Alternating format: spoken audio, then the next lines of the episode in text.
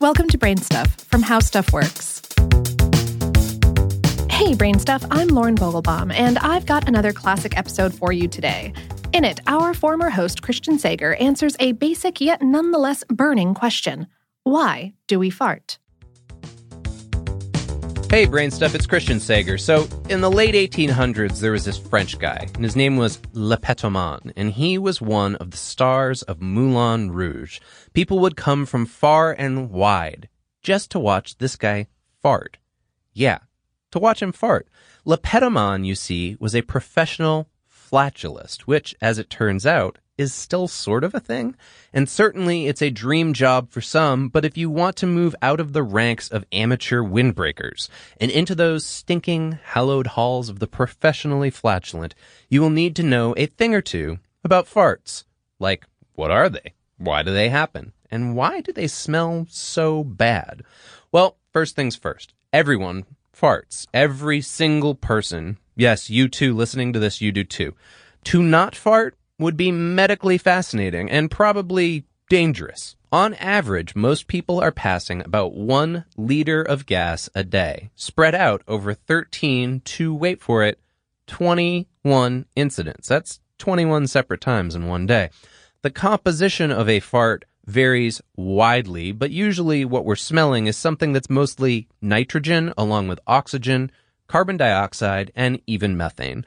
This gas itself comes from several sources the air you swallow, gas that enters your intestines from your bloodstream, and so on. But about 75% of your farts are created in your lower intestine, and unfortunately not by you. See, the bacteria living inside you right now, they comprise a microbiome all of their own. And when we say it's intricate, we mean it's so intricate that David Attenborough could make a documentary about it. These bacteria form this thriving empire with billions of tiny separate organisms living inside their host. And that's you. They're living with you in symbiosis. Now, flatulence occurs when food passes through your stomach and small intestine without fully breaking down. So what does this mean? This means that the food hits the large intestine in an undigested state. So, for example, let's look at lactose, which is present in dairy products like milk and cheese. If you're lactose intolerant, then you lack the enzyme that breaks lactose into sugar molecules for the bloodstream. Without this, lactose just breezes through your stomach and small intestine into your large intestine, where it becomes the special of the day for billions of hungry bacteria. Those guys love lactose, and if you're not going to digest it, they will. As they digest this lactose, they emit a number of gases, including methane, hydrogen, carbon dioxide, and hydrogen sulfide, which is responsible for the unpleasant aroma. This process is similar to how yeast produces carbon dioxide to leaven bread. And speaking of food, it's true that some foods do produce more flatulence, primarily because they contain more indigestible carbohydrates. I'm looking at you, beans. Nutrient dense vegetables and fiber rich foods all have a reputation for enabling flatulence.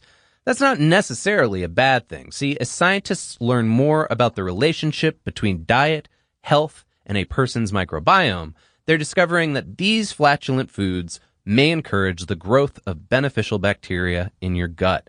When they're producing that next embarrassing puff of gas, they're also making molecules to protect your intestinal lining and prevent infections. So remember, the next time your silent crime accidentally ends up sounding like a stuttering trumpet, your intestinal bacteria are the real culprits. They are the ones actually farting. And, and look, I want to emphasize this. They are farting inside of you, and then you fart their farts out. Are we clear on that part? Which leads us to the bigger question of the day. Who are we farting inside of?